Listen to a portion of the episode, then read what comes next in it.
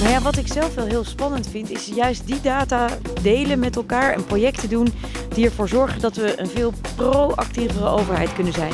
Maar als je ziet wat voor uh, leegstroom er is qua kennisniveau, maak ik me daar wel zorgen over. Als je niet voldoende datagedreven werkt, moet je oprecht afvragen of de voorstellen die je doet, of die het gewenste effect hebben wat je zelf voorstelt. Ik zie dat door die interbestuurlijke datastrategie en het willen delen van data er een noodzaak komt om de huishouding op orde te maken, de semantiek duidelijk te maken en niet alleen maar juridisch, maar ook voor de gebruiker, wat we dan, waarom we die data hebben, hoe je het kan interpreteren en hoe je het kan gebruiken. Welkom in de publieke ruimte. Een podcast over prangende vragen en taaie dilemma's die komen kijken bij een betere publieke dienstverlening. De plek waar nieuwe perspectieven een podium krijgen.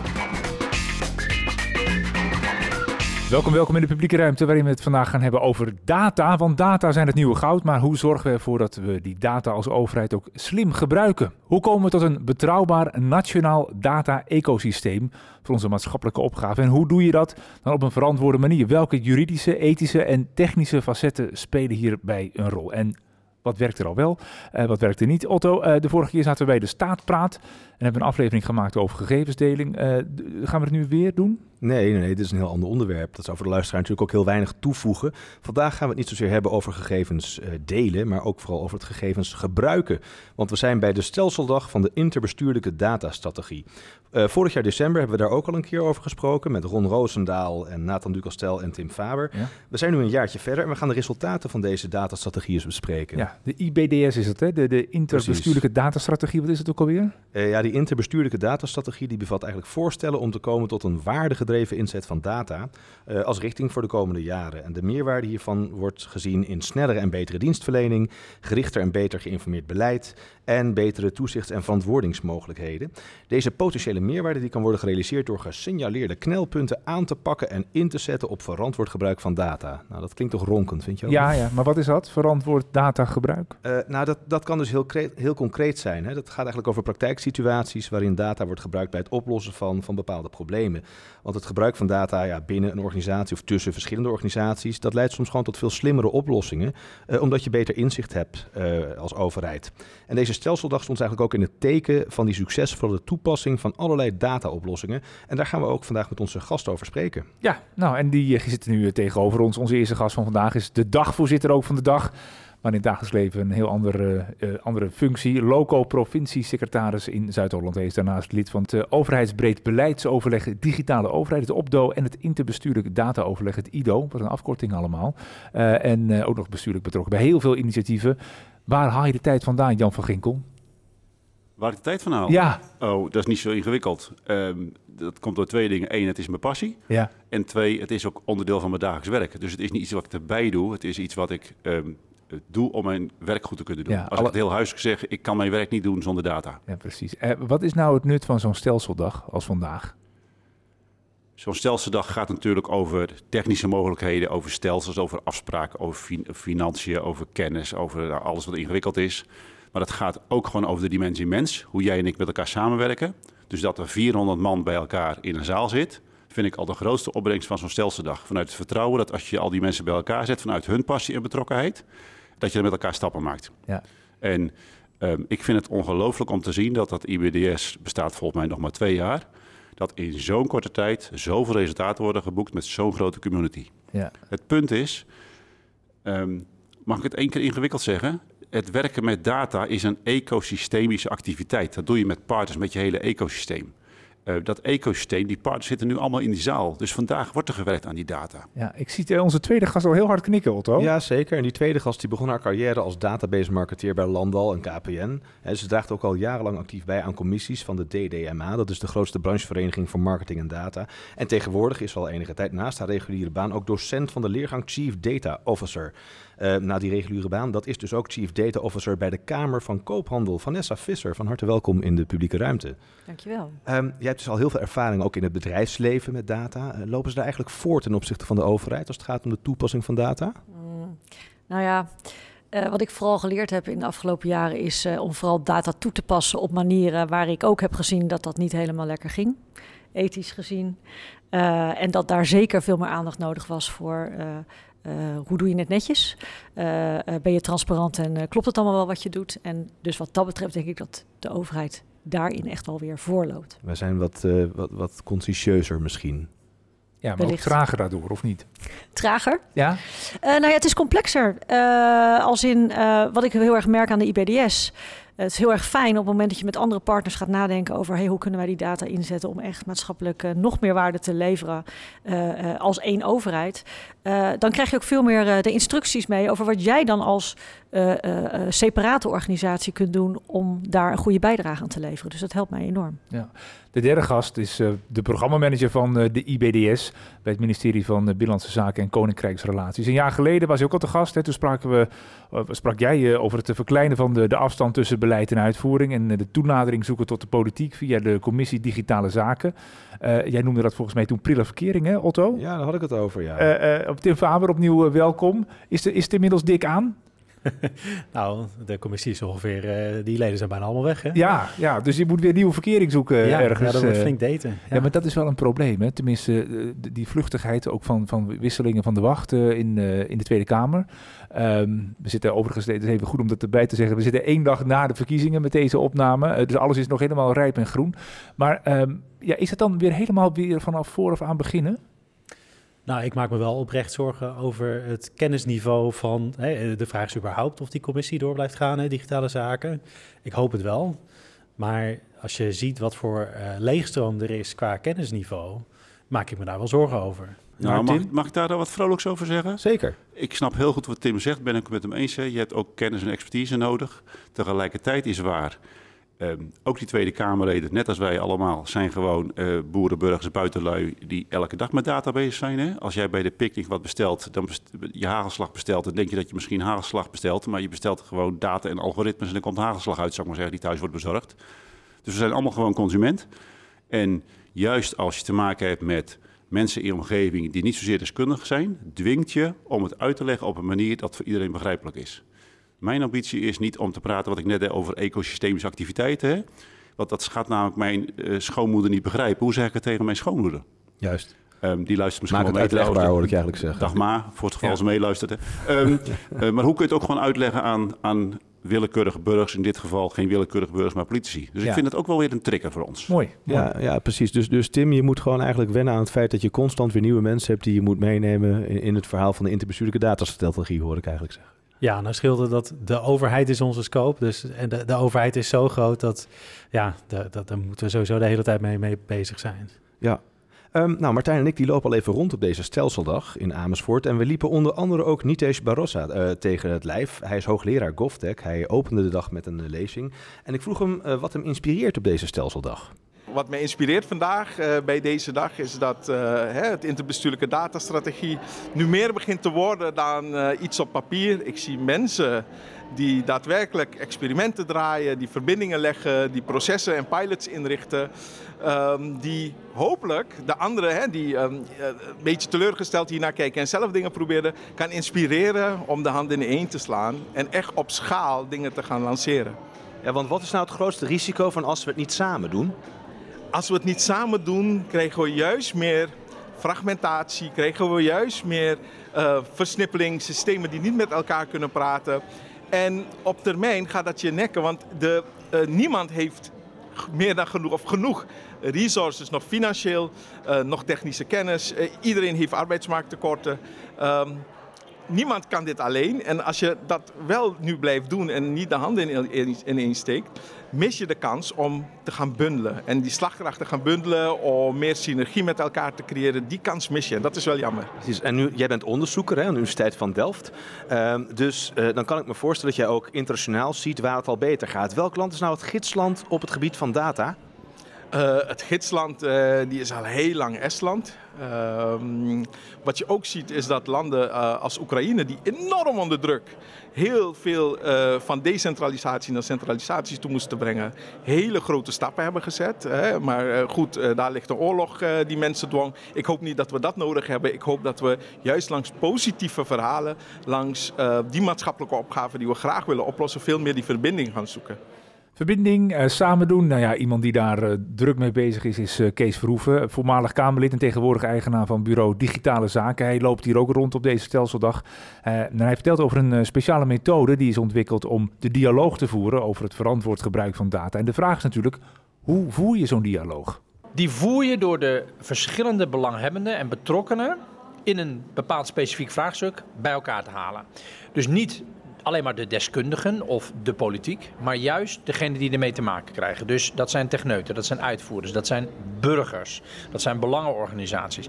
Mensen die direct geraakt worden als een bepaalde data-oplossing in een probleem wordt toegepast. En, en wat heeft het nu concreet opgeleverd? Wat, wat voor soort thema's heb, heb je nu al inzicht? Je denkt, hé, hey, dan kan ik weer een stap, paar stappen verder.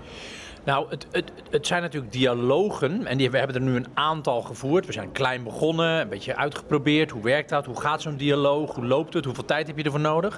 We hebben bijvoorbeeld één in Rotterdam gedaan over de energietransitie. En mag je dan data van, van gasaansluitingen, mag je die gebruiken om te weten waar je het snelst huis van het gas af kan halen? Nou, er zit een, een kant aan dat je zegt, ja, tuurlijk, want dan kunnen we dat efficiënt doen. Maar er zit ook een kant aan, ja, moeten burgers dat soort, overhe- dat soort data allemaal met de overheid gaan delen? En onder welke voorwaarden? Dus het levert vooral op dat je bepaalde specifieke vraagstukken, waar een waterschap of een provincie of een uitvoeringsorganisatie mee bezig is, dat je die veel beter met heel veel partijen doorneemt.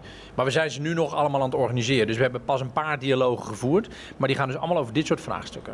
Oké, okay, maar dat klinkt ook een beetje dat als je daar als professional naar binnen gaat met één vraag, dat je naar buiten gaat met duizend vragen.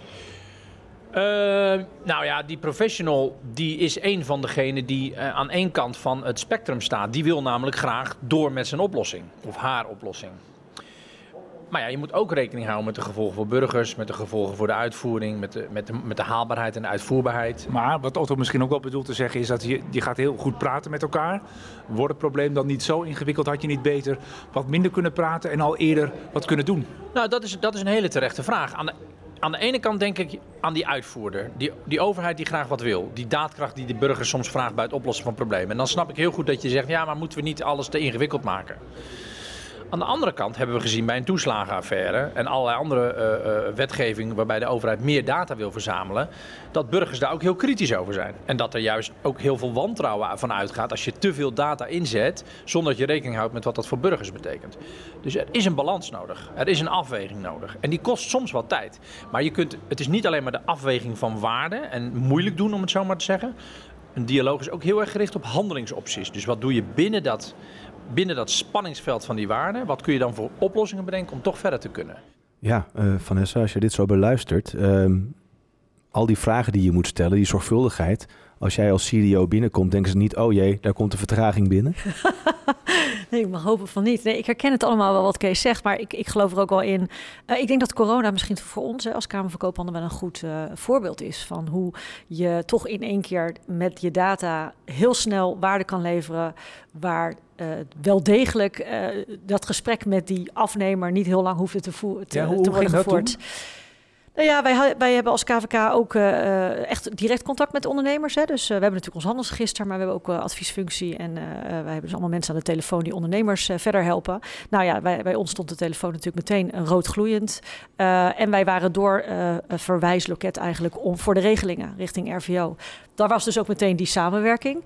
Uh, die kwam in één keer daar en... Uh, alle input die wij daar verzamelden, konden met, kon meteen door naar E Z K voor beleid. Welke regelingen g- willen we nog meer en waar zitten de grote problemen? Welke sectoren, welke regio's? Nou, dat was niet echt in vragen of daar die ondernemer op zat te wachten. Dus daar heb je die dia- dialoog helemaal niet gemist? Die, die, als, nee, we als, hebben het natuurlijk even er... heel kort gevoerd, uh, maar dat hoefde niet lang. Ja, dus als, het, als, als er maar voldoende druk op zit, dan heb je die dialogen heb je helemaal niet nodig. Nou, niet omdat er veel druk op zit, maar omdat het duid... soms is het ook gewoon heel duidelijk dat het dient. He, uh, je zal altijd uh, de ethische afwegingen moeten maken, maar uh, er zijn ook genoeg, genoeg uh, casussen waar de waarde gewoon heel obvious is. Mm-hmm. Hey, maar, maar Tim, die datadialoog waar Kees het net over heeft en waar Vanessa ook aan, aan refereert. Een jaar geleden zei je van nou, dat is echt een, een van de nieuwe instrumenten die we kunnen inzetten om te zorgen dat we ook tot meer gebruik komen van die data. Um, merk je ook al dat dat een breed uh, ingevoerd instrument aan het worden is? Neemt die vraag toe vanuit de overheid? Nou, uh, de vragen die zijn er al. We moeten ze alleen weten te vinden. En ik kan zo wel een paar voorbeelden noemen van casussen die ik graag via zo'n methode zou willen behandelen. Zo, als? Nou ja, daarmee ga ik dan wel ook op de stoel zitten van de beleidsverantwoordelijkheid van departementen. En ik zou het bijvoorbeeld wel heel interessant vinden, maar dan, dan ga ik half uh, politiek lopen doen, als we eens een keertje goede discussie zouden voeren over dingen zoals fraudesignalering. Ik weet dat er uitvoerders zijn die gegevens hebben van dingen die spelen en die vanuit hun uitvoerende taak daar niks anders mee mogen dan het uitvoeren van die regeling. Maar dat het ook heel goed gebruikt zou kunnen worden voor een stukje toezicht en handhaving.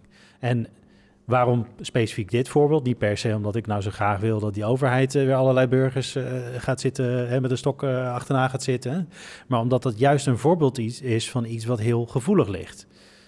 En, uh, daar is nou de ja. zorgvuldigheid juist uh, aan de orde, zeg je. Ja, en maar, wat, maar, wat, ja. wat ik in de praktijk zie gebeuren is dat dit soort discussies niet worden gevoerd, omdat ambtenaren maar denken van ja, maar dit is gevoelig, ik, ik durf het niet, ik, ik doe het maar niet, want ik uh, vul maar in voor een ander dat, dat dit niet wenselijk is. Maar dat is wel een, een mooie, want uh, Jan, wie, wie is nou de initiator van zo'n dialoog? Moet dat dan politiek gedreven zijn, moet het ambtelijk gedreven zijn? Waar moet dat dan vandaan komen? Is, of is dat veel te spannend voor ambtenaren? Uh, dat is niet te spannend, want uh, het geldt ook gewoon in eigen huis. Dat als je met data dingen heel transparant maakt, zit misschien de afdeling naast je, wat gewoon collega-ambtenaren kunnen zijn. Hè. Heb ik het nog helemaal niet over bestuur of politiek, vinden dat misschien ongemakkelijk. Want niet alle data is fijn om te zien, want het legt soms dingen bloot. Ja. Um, um, ja, nog erger is het om het niet bloot te leggen. Dus dat gesprek moet je met elkaar voeren. En doe dat in voorzichtigheid, in res- met respect voor elkaar. En ik zie gewoon dat als ik kijk hoe dat nu gaat in mijn eigen huis met drie jaar terug, gaat het stuk makkelijker. Ja, dan, ben bij, ik, dan ben ik heel optimistisch van als we nog eens drie jaar verder zijn. Is bij de Kamer van Koophandel wel eens zo van, nou, leuk dit inzicht, maar haal het maar niet naar boven? Uh, ja, uh, ik, ik herken wat Jan zegt. Hè. Data maakt dingen transparant en dat is niet altijd leuk, want je wil niet altijd... Uh... He, er zijn natuurlijk bij ons ook nog wel eens analyses die gebeuren waar inzichten uitkomen waarvan wordt gezegd, oh ja, maar met dit inzicht uh, doe die maar even niet.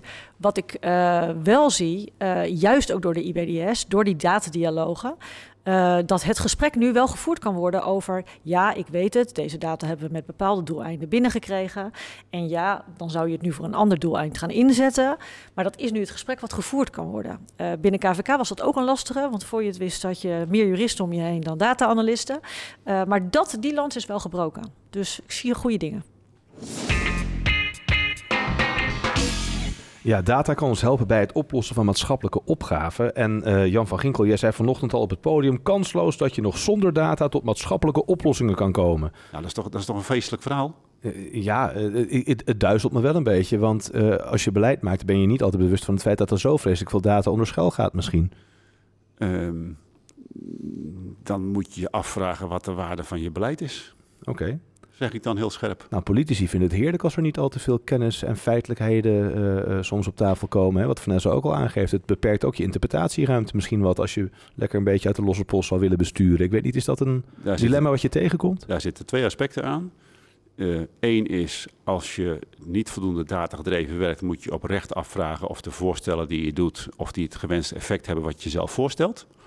En dat zeg ik zo politiek neutraal mogelijk. Hè? Uh, en het tweede punt is ook, laten we ons wel realiseren dat niet alles in data te vangen is. Ik vind het leuk om dit gesprek te voeren, maar is dat dan drie of vijfentachtig of, of picodraad? Er is geen getal voor, hè?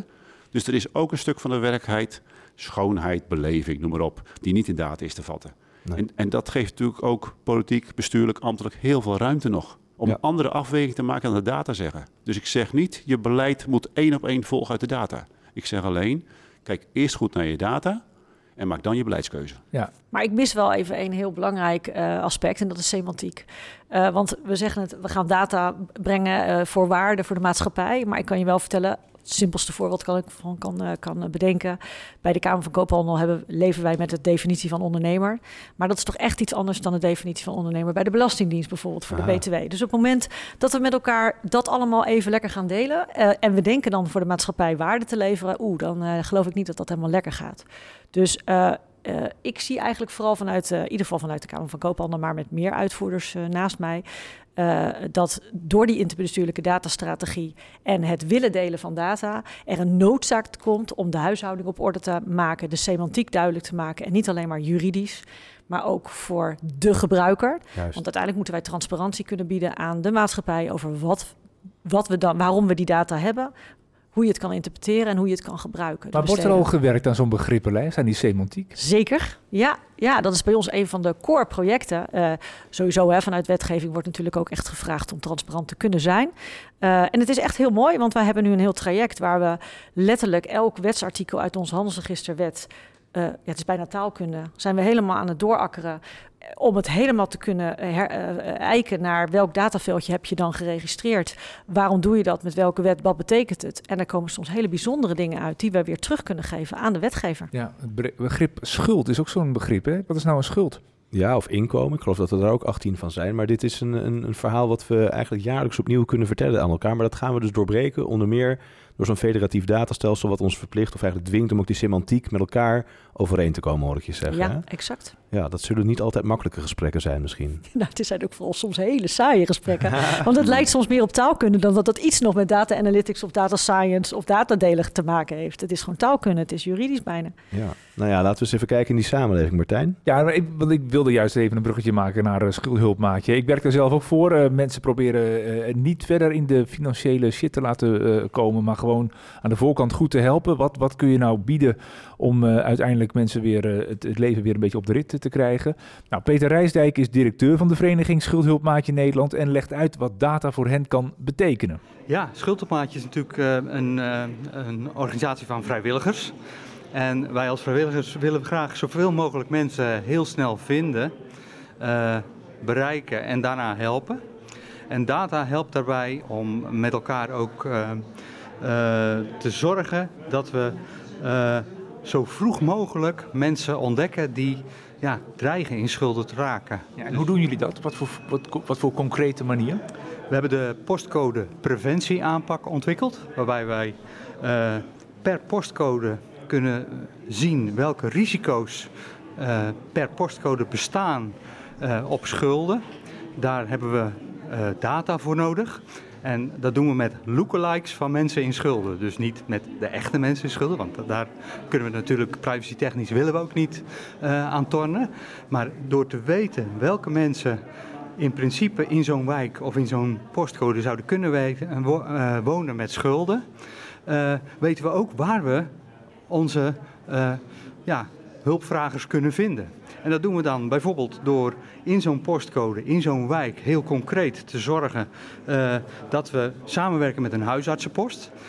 In zo'n specifieke wijk waarvan we denken dat er veel schulden zijn volgens de data, uh, hebben we naast de huisartsenpost hebben we een inlooppunt uh, van vrijwilligers.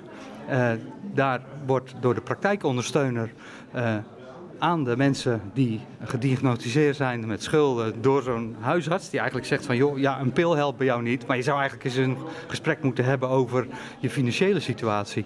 Uh, die mensen die worden uitgenodigd om misschien eens een stap te zetten naar de deur daarnaast en worden door vrijwilligers geholpen om bijvoorbeeld een potjescheck te doen, om dus te zien of er nog voorzieningen zijn die men mist, uh, want daarmee heeft men netto geld eigenlijk op de plank liggen wat men nog mist. Ja, je ziet dus echt concreet resultaat, minder armoede uiteindelijk.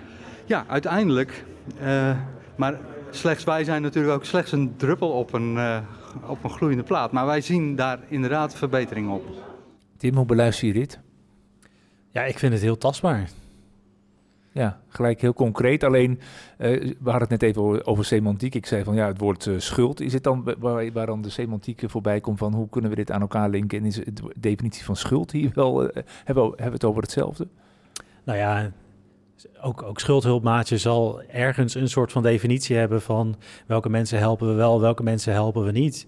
Ik heb ook wel eens een keertje inderdaad rondom problematische schulden Uh, Een, een discussie gevoerd en daarvan was de definitie dan een schuld die mensen niet meer kunnen betalen. Ja, is dat een schuld van tien euro? Is dat een schuld van tienduizend euro? Waar trek je die grens? Dus ja, in de praktijk loop je wel tegen dat soort dingen aan. Ja. Dit is natuurlijk wel een, een voorbeeld als je het hebt over schulden, sociaal domein, waar ook uh, het, het, de waarde van autonomie voorbij komt. Ja, we kunnen mensen ontzettend goed helpen, maar ja, hoe ver ga je daarin en wanneer kom je echt in de persoonlijke levenssfeer van mensen?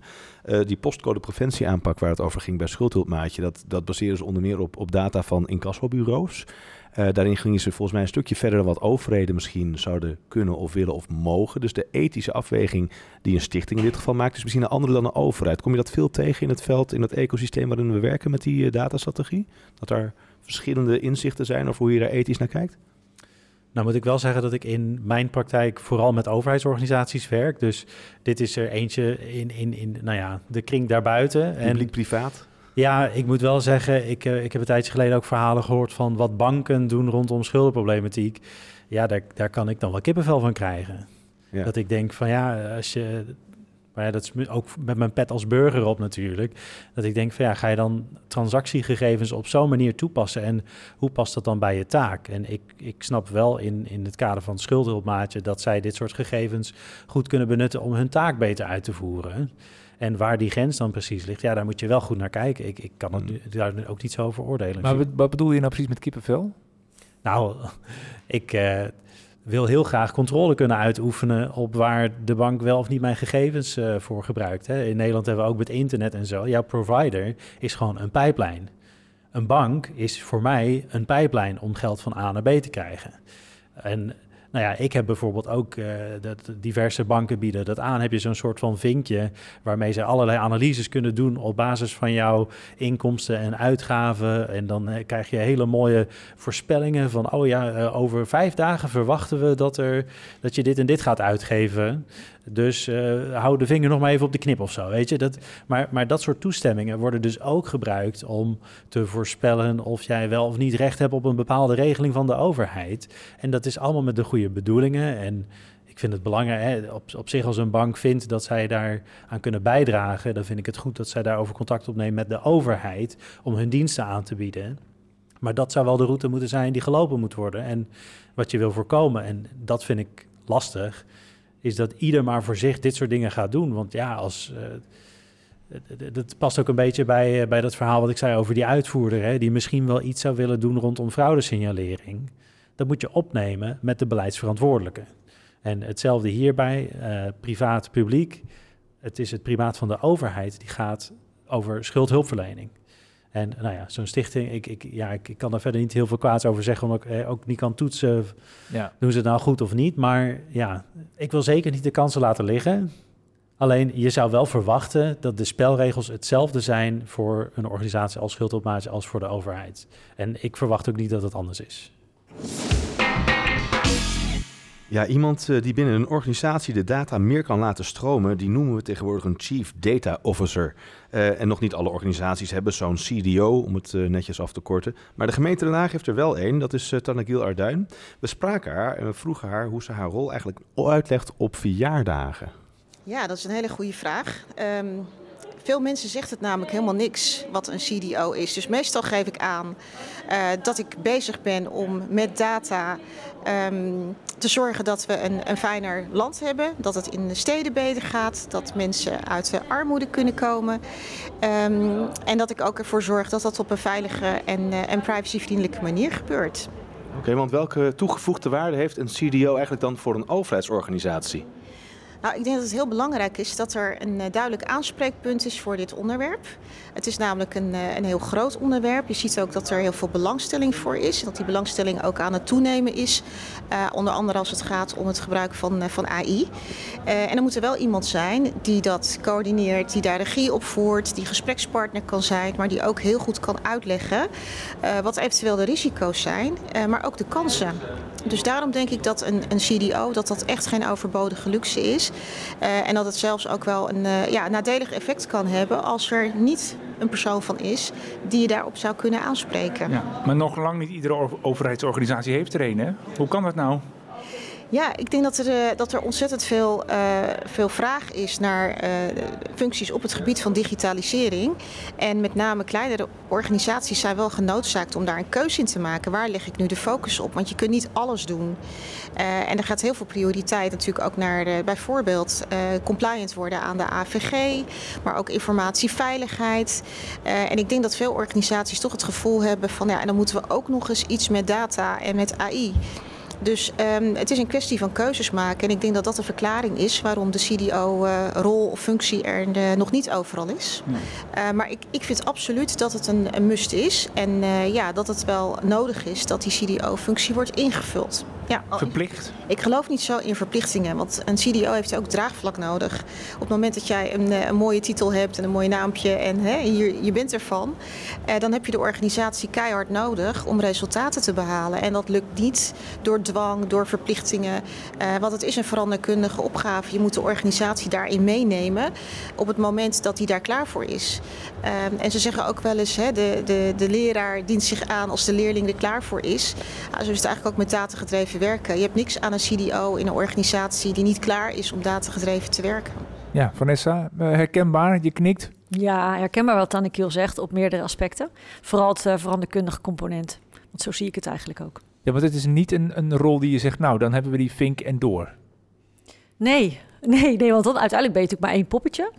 Uh, er zijn meerdere dingen nodig, denk ik. Uh, de digitalisering is nu in zo'n fase dat we begrijpen dat die technologie uiteindelijk gewoon een middel is. En dat de data er doorheen vloeit en dat die data uh, waarde kan brengen of ook wel dingen kapot kan maken. Dat hebben we natuurlijk helaas ook gezien. En dat data niet nulletjes en eentjes zijn, maar vaak mensen bijvoorbeeld. Uh, dus uiteindelijk ben ik één poppetje, maar uh, als ik kijk naar mijn rol binnen de K V K, dan ben ik vooral uh, bezig om eigenlijk allemaal mensen om mij heen te verzamelen die uh, zelf al heel veel kennis hebben over data, uh, die uit verschillende hoeken en gaten en rollen en expertises komen binnen K V K, maar die heb ik eigenlijk gewoon één stem uh, ja. gegeven. En, maar is het, is het moeilijk om draagvlak te creëren of te, te krijgen als C D O? Uh, uh, niet binnen K V K, want uh, we hebben bijvoorbeeld een register waar uh, nogal veel data in omgaat. Hè? En we hebben natuurlijk ook gewoon onze bedrijfsvoeringsdata.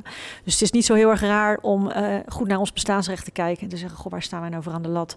Uh, wetgeving vraagt van alles uh, van ons ook om daar transparantie in te bieden.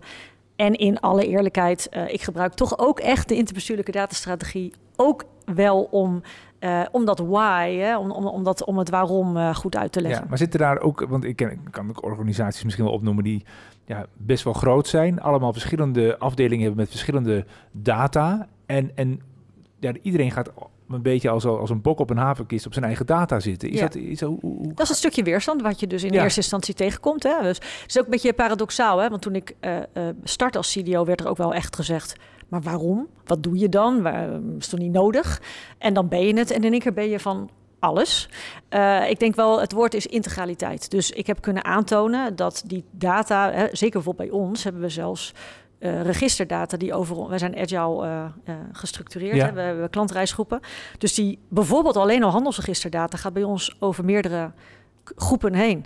Uh, en ieder dacht dat hij het zelf heel goed op orde had. Dat klopt ook. Maar als je het integraal gaat bekijken en je gaat kijken hoe die data van A tot Z floot en dan uiteindelijk in onze maatschappij terechtkomt, hmm, dan is er misschien wel, uh, wel handig als er op ja. gemonitord wordt. Nou, C D O verplicht voor iedere organisatie of net wat. En net werd gezegd, uh, uh, uh, gewoon eerst wachten op draagvlak. Nou ja, um, mm, de, nee, wacht, uh, wachten op draagvlak, uh, uh, nee. Want ik denk dat het voor iedereen nu echt heel hard nodig is. Ik geloof wel dat het lastig is om heel waardevol te zijn als een organisatie gewoon nog helemaal niet op jou zit te wachten. Je hebt minstens sponsoring vanuit de board nodig.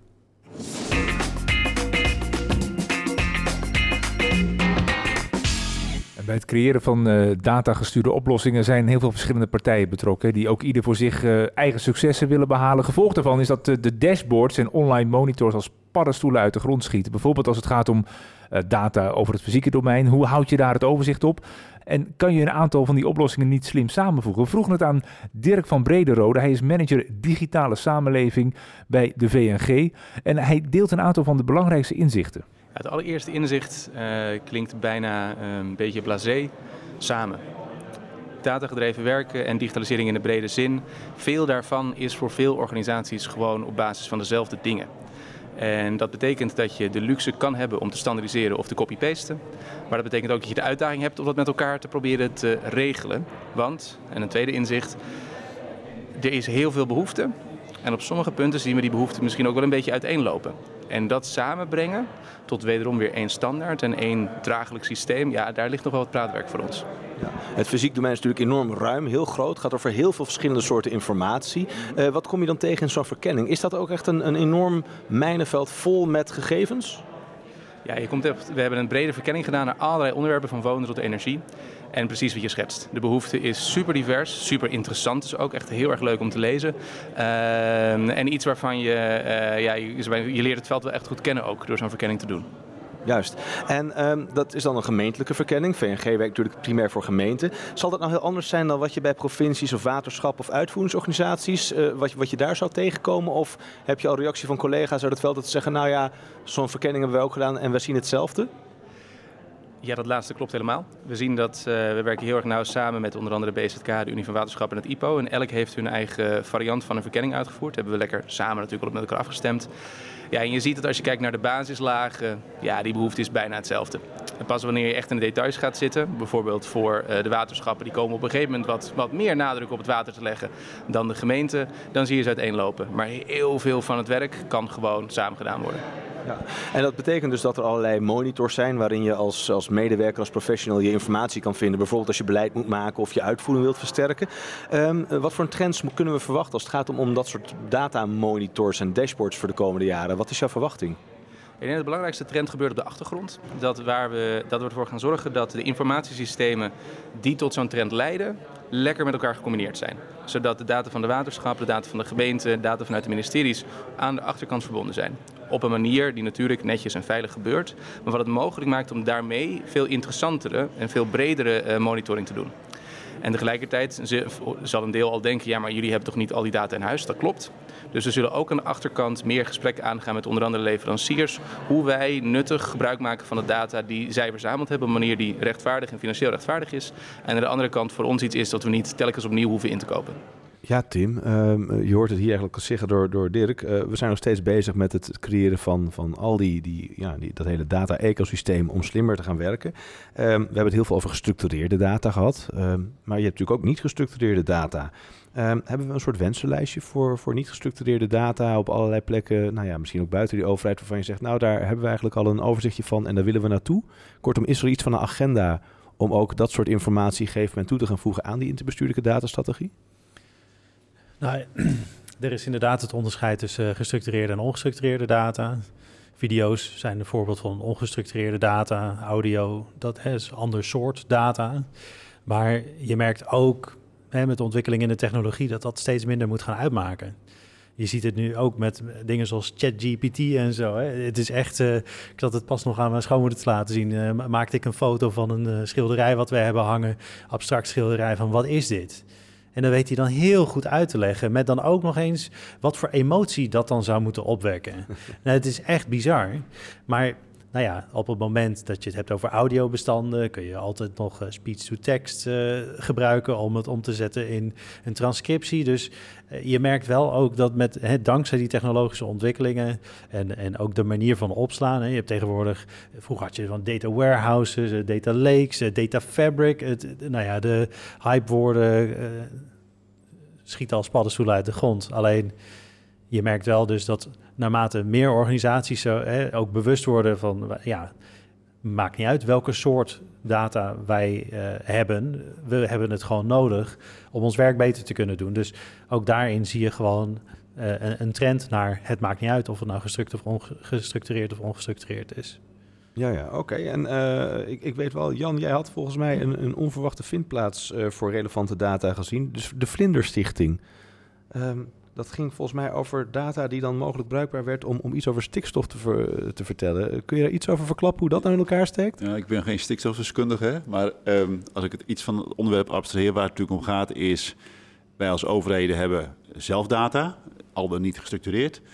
Um, en daar hebben we nog een wereld te winnen om dat te ontsluiten, met elkaar te delen en de semantiek en alle dingen die we langs hebben gehad. Um, maar ja, ik weet het niet precies, maar dat is misschien één procent van de data en negenennegentig procent van de data is natuurlijk bij anderen. Bijvoorbeeld de Vlinderstichting, die aan vlinders kan aflezen, als, aflezen um, hoe het zit met de stikstofkwaliteit in een bepaald gebied.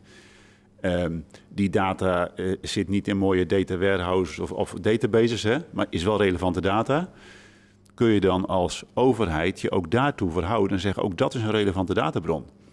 Um, waar ik naartoe wil, en ik vind dat best een zoektocht, is dat je zegt, we gaan als overheid naar een platform waar we over een bepaald gebied, of over een provincie, of over een gemeente, of over het land, waar je zegt, daar breng ik mijn eigen data, die ik heb gevalideerd enzovoort, en de data van de Vlinderstichting, dit voorbeeld, ook. Um, en dat mee te dateren, we zeggen dat is van die partij, het heeft die en die kwaliteit. Um, om, om per saldo meer te kunnen weten over die stikstof. Um, het toegang bieden tot data van derden, om het zo maar te zeggen. Um, ook dit soort partijen um, vind ik buitengewoon waardevol om je eigen inzichten te, uh, te versterken. Ja. Dus um, vervolgens, stel wij zouden dat op een platform zetten waar dat logo van de provincie open staat. Hè? Ja, hebben wij dan die data van die Vlinderstichting gevalideerd? Nee, misschien niet, dan moet je dan maar transparant over zijn. Maar we laten nu al heel veel data liggen.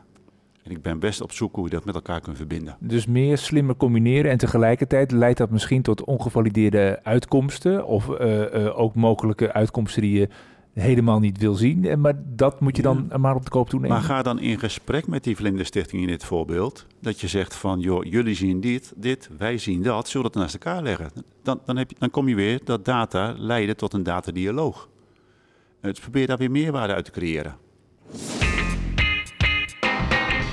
Ja, zo geconcentreerd als het gesprek over het gebruik van data hier vandaag plaatsvond tijdens de Stelseldag van de I B D S. Zo versnipperd zijn de taken en verantwoordelijkheden die hiermee samenhangen bij de overheid. Uh, en, en de roep om meer regie horen we overal terugkomen, zowel ambtelijk als ook bestuurlijk. Jazeker, en wat dat laatste betreft was het prettig om te zien dat demissionair staatssecretaris Alexandra van Huffelen deze dag afsloot met de lancering van het DigiLab en het Nationaal Innovatiecentrum Privacy Enhancing Technologies, het N I C P E T. Nou, in de categorie afkortingen, Martijn, hebben we er weer eentje bij. NICPET. Ja, hey, en we vroegen de staatssecretaris welke data-gerelateerde onderwerpen nou met prioriteit moeten worden opgepakt de komende periode.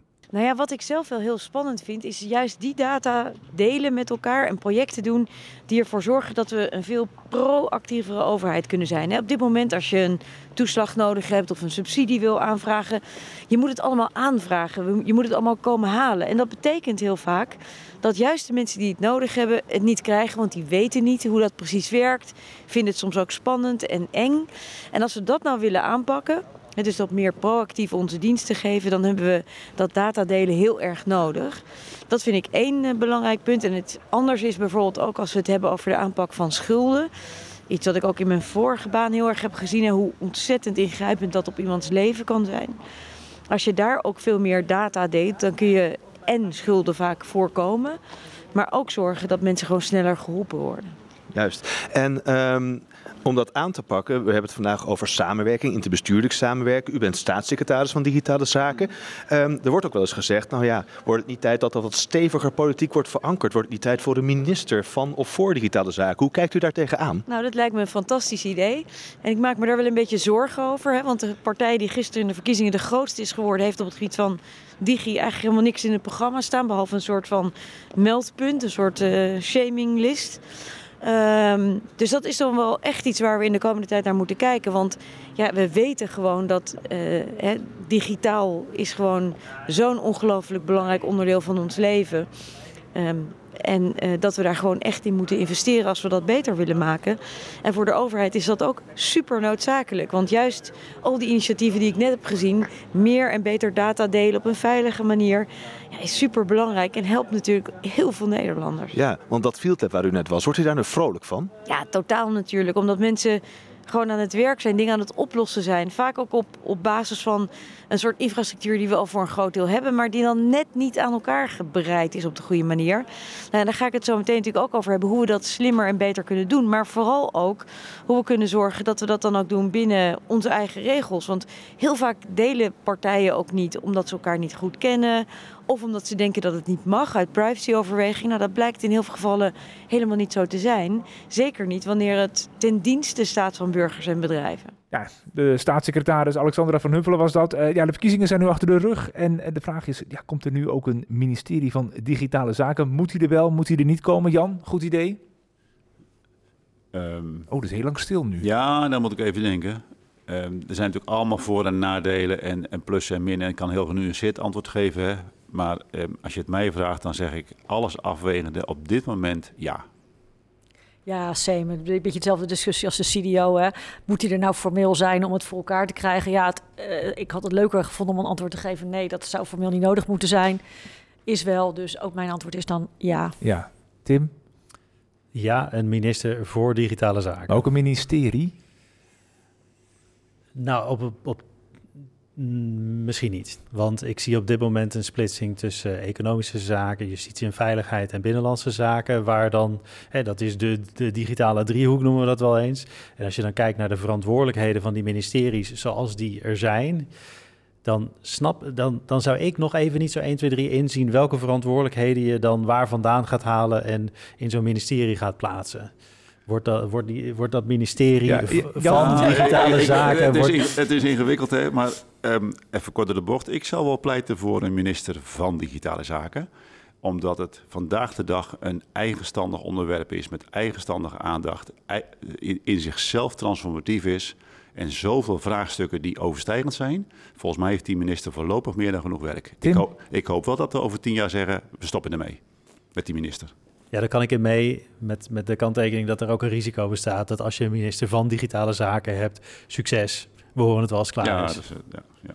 ja, nou ja, ik heb ook in de vorige aflevering hadden we het erover, zei iemand, want er moet gewoon net als het ministerie van Financiën gewoon een apart ministerie komen, die het gewoon veel meer coördineert en dat daar gewoon de regie op heeft. Ja, ja dat meteen, kan natuurlijk ook meteen een einde aan het programma I B D S, want het wordt dan gewoon een D G. Is dat niet een mooi vooruitzicht? Ja. En een mooie promotie ook. Ja. Ja, ja. En wij mogen naast zitten van ja. Nou, die, die, ja, uh, goede vraag. Ik, ik weet het niet zo. Nee, ja. Maar helpt het niet op het moment dat dingen meer structureel worden ingebed in een, in een ministerie in plaats van programmatisch worden aangepakt? Nou, wat je wel merkt bij de interbestuurlijke partners is een hele, hele duidelijke roep om regie en coördinatie. Ja. Ik heb het nog niet eerder meegemaakt bij Binnenlandse Zaken dat er zo hard werd gezegd van alsjeblieft, ga niet alleen afspraken maken en, en standaarden bedenken, maar dwing ze dan ook af. Ook al zijn er partijen die daar misschien wat minder blij mee zijn. Dus dat dat, dat soort stappen gezet moeten gaan worden, dat lijkt mij wel evident. En hoe je dat organiseert is een tweede. En ik ja. ga wel degelijk een stuk met Tim mee. Het risico is natuurlijk dat je anderen gaat onteigenen. Ja. En dan, dan doe je een stap achteruit. Hè? Dus hoe zoek je die balans? Dat is volgens mij waar we het over hebben. Ja. Ja. We gaan het de komende maanden zien. Ja. Waar het heen gaat. Uh, dank allemaal voor jullie komst naar de publieke ruimte. Zeker. Dit was de Publieke Ruimte, een podcast over het verbeteren van de publieke dienstverlening. Naast mij zit Martijn Grimmes, mijn naam is Otto Tors. Met dank aan onze gasten hier aan tafel, Jan van Ginkel, Vanessa Visser en Tim Faber. Vond je dit interessant? Deel de podcast dan met collega's via social media en geef een reactie in de comments. Abonneer je op ons kanaal, dan krijg je vanzelf de nieuwe aflevering in je favoriete speler aangeboden. Graag tot de volgende keer. De volgende keer!